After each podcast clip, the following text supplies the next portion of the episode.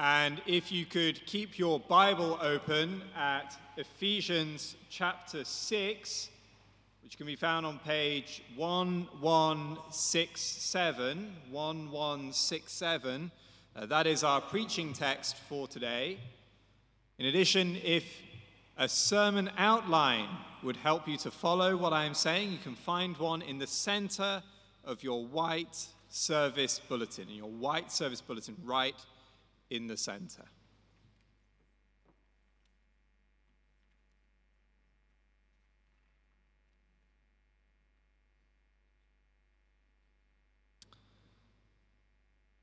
Well, brothers and sisters, let us pray and ask God for his help before we look at his word.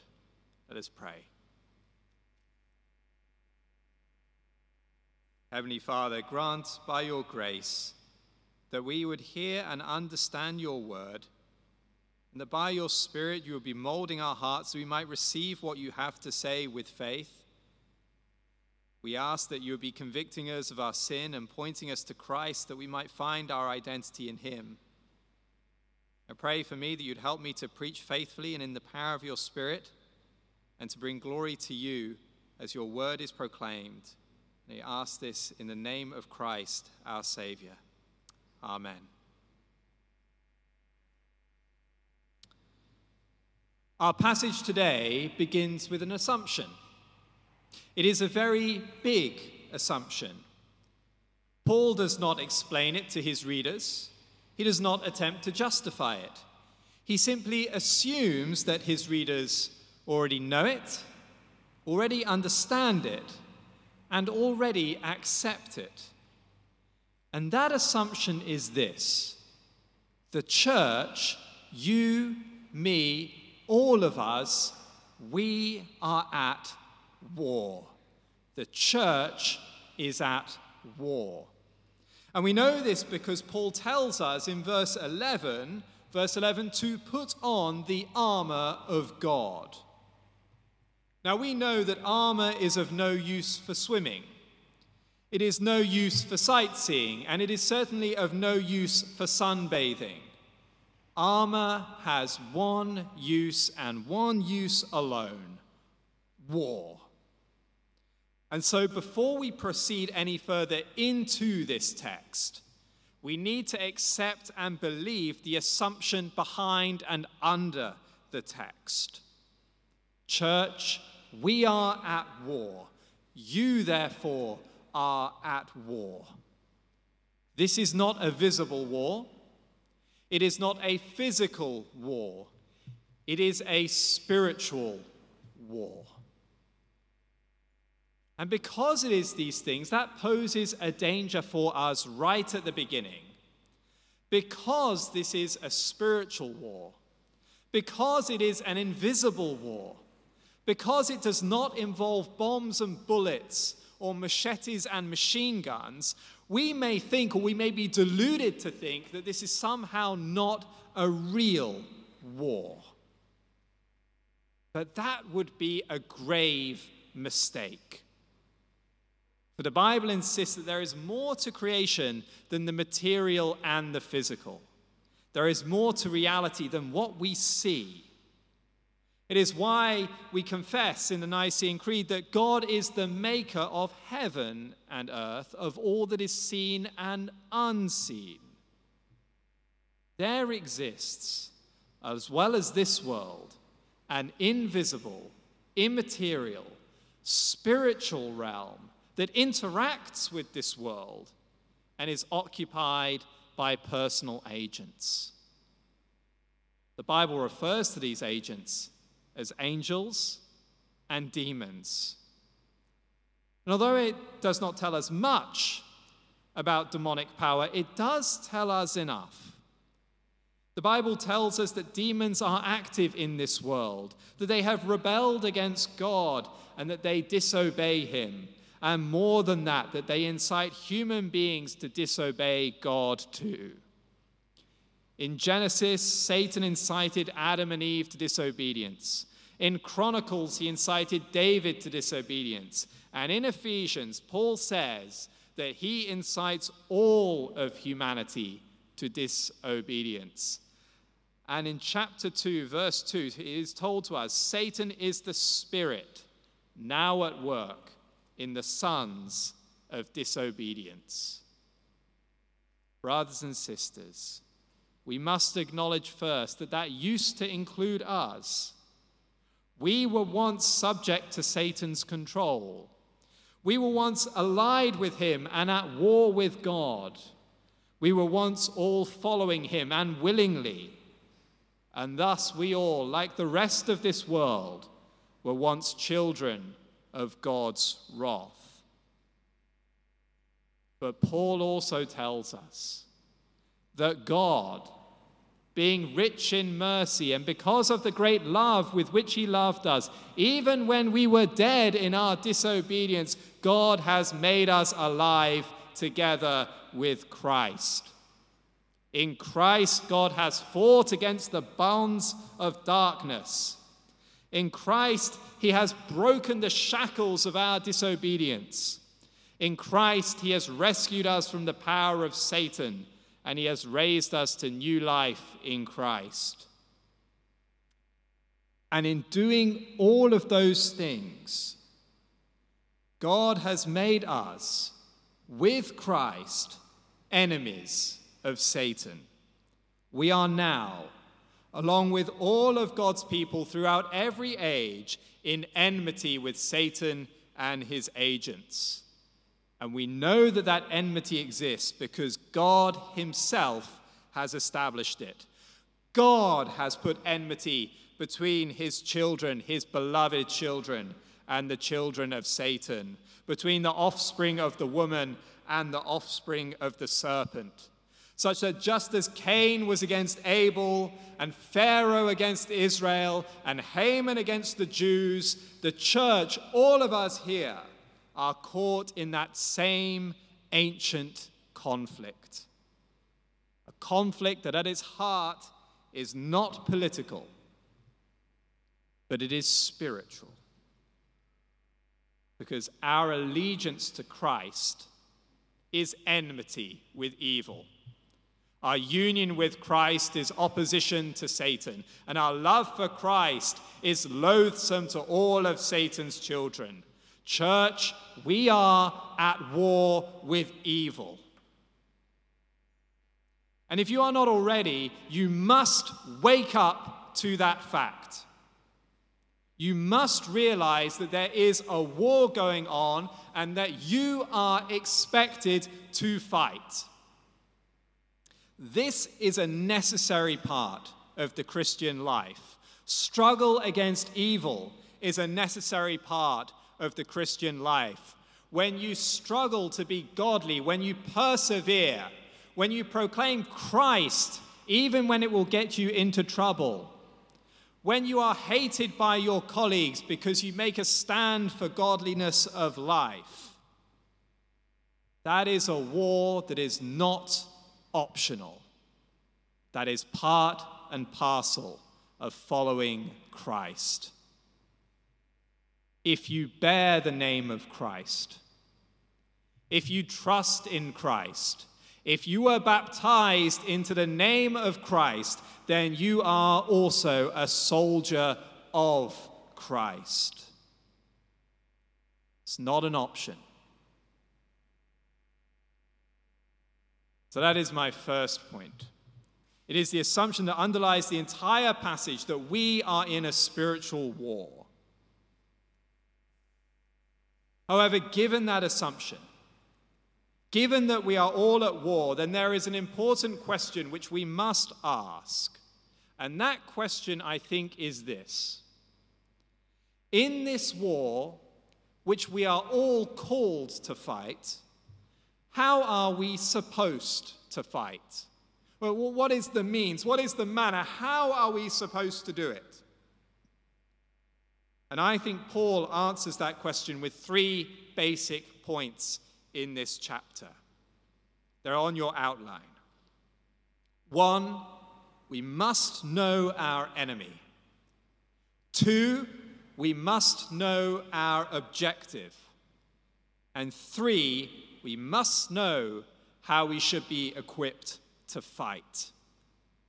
In other words, who are we fighting? What is our aim in fighting? And what do we need in order to fight? We're going to go through those in one, two, three.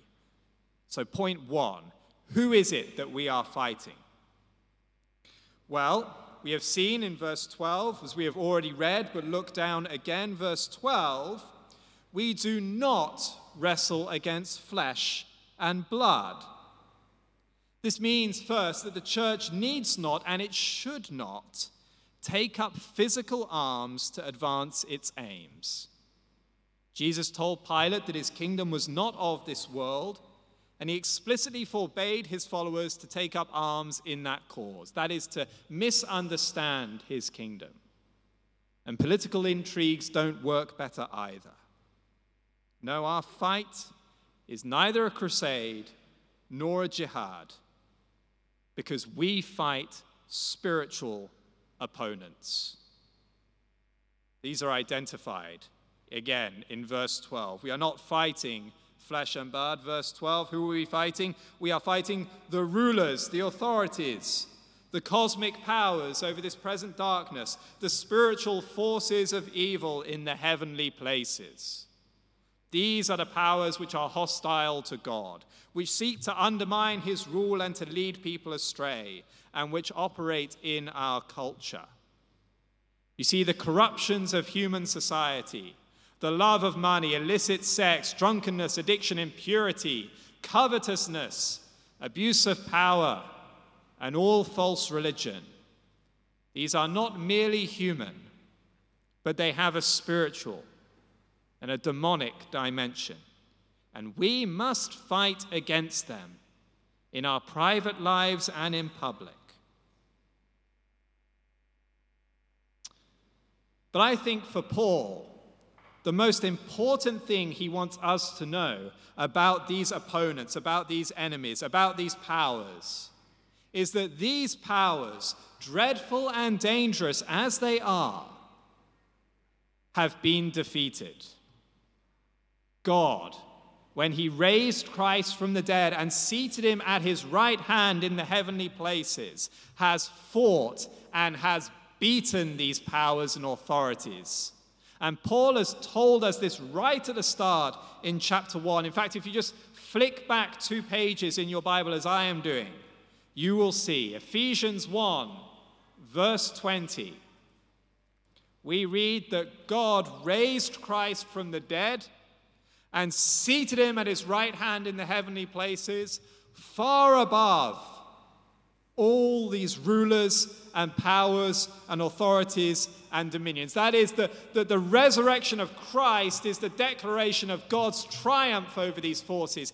He has shown the immeasurable strength of his might by raising Christ from the grave, ascending him on high, and seating him above all of these rulers, powers, and authorities, and proclaiming to all of the universe that he has won in Christ, that these stand defeated. And therefore, for us, because we are united to Christ, Paul tells us, because the church are those who are in Christ, he is also able to say in Ephesians 2 that God has also raised us and seated us in the heavenly places together with Christ. That is, for those who are in Christ, the war, in a sense, is already won. We share in the victory of Christ because we share in his exalted position. We are, we are in Christ. And that means that our aim in this fight, our objective in this war, is not to conquer evil. That's not what Paul says. Uh, our mission is, is not to finish what God has started and has left us to continue. That's not what Paul says either. No. I think Paul is very clear. Our aim, he repeats it four times in this passage, if you notice, our aim is to stand firm. Have a look at verse 13. He says it there three times. One of those times is withstand, but it is the same basic word. Verse 13, look at that. Therefore, take up the whole armor of God, that you may be able to withstand in the evil day, and having done all, to stand firm. Verse 14, stand therefore.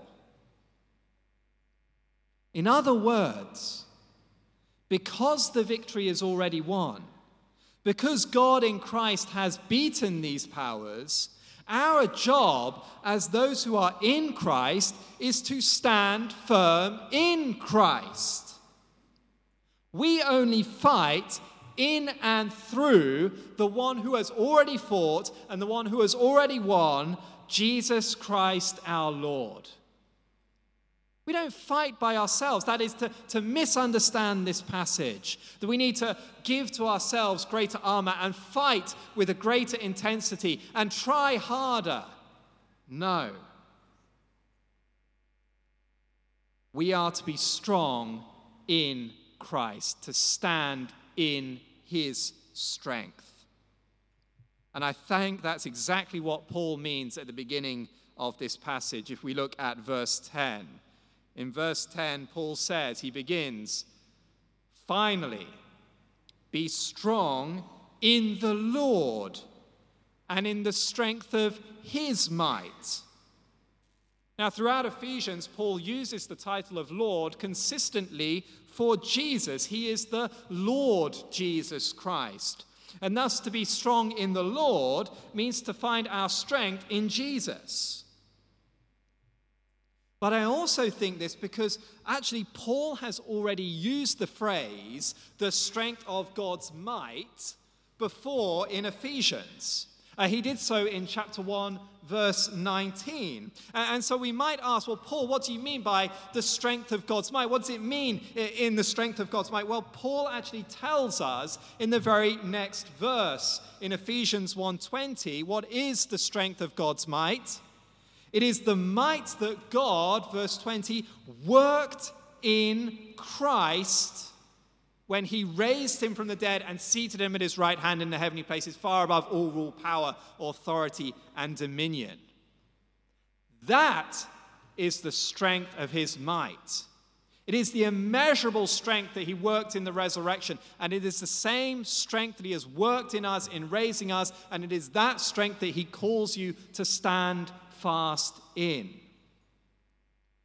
Brothers and sisters, to be strong in the Lord, to put on the armor of God, is nothing less than to put on the risen, ascended, and glorified Jesus you want it very simply, my point is this if you have lost attention, you've drifted away, this is where you need to come back. This is the main point. In the battle which we are all called to fight, Christ is what we need, and He is all that we need. Christ is what we need, and He is all that we need.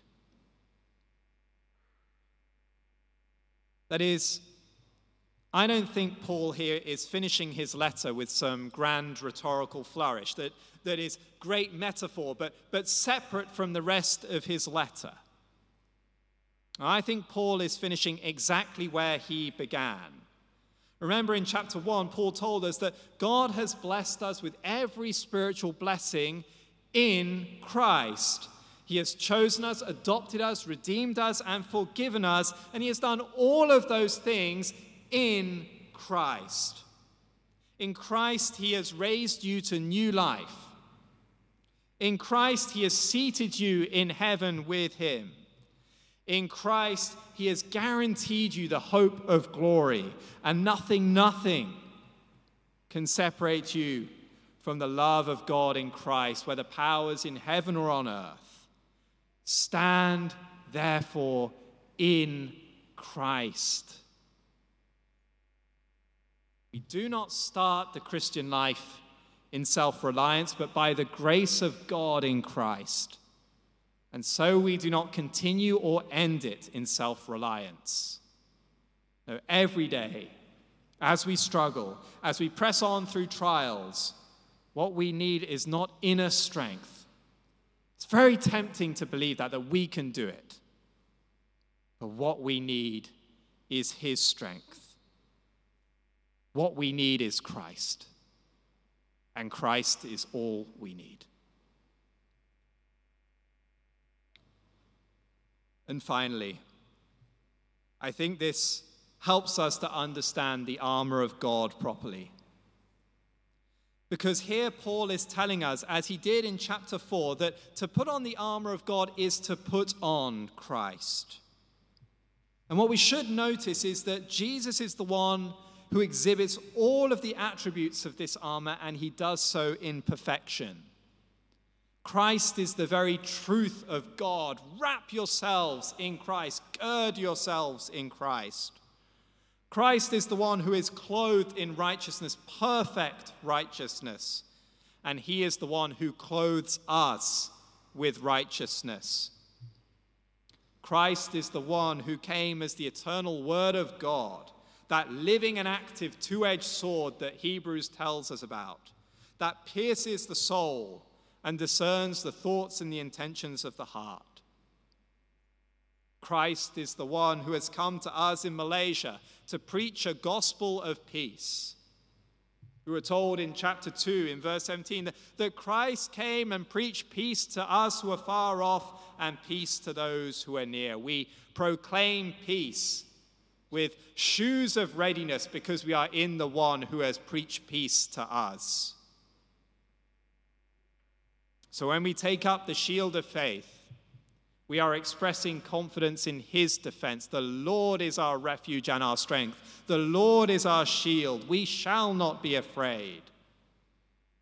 Because Jesus was pierced, the flaming darts of Satan shall not pierce us. That is what faith tells us. Yes, Satan may attack us and he will attack us, be sure of that, but he cannot bring us to condemnation. Those darts were spent and extinguished at the cross of Christ. Hallelujah. And so, with such a magnificent, with such a, a glorious gospel, with the, with the truth that we are clothed with the majesty of the resplendent Christ, may we pray with the Apostle Paul that our mouths may be opened to proclaim boldly, to have courage to tell people, all people, the mystery of this gospel a gospel of peace to a world that will hate us, that will fight us every inch for believing it and for proclaiming it. Brothers and sisters, together we are at war a spiritual war against an enemy who is deceitful, dangerous, and yet defeated. He carries around his chains wherever he goes. And we are called, as those who are in Christ, to stand, to be strong in the strength of his might. For in this fight, the fight of our lives, the fight of your life, Jesus is what we need, and He is all that we need. Let us pray.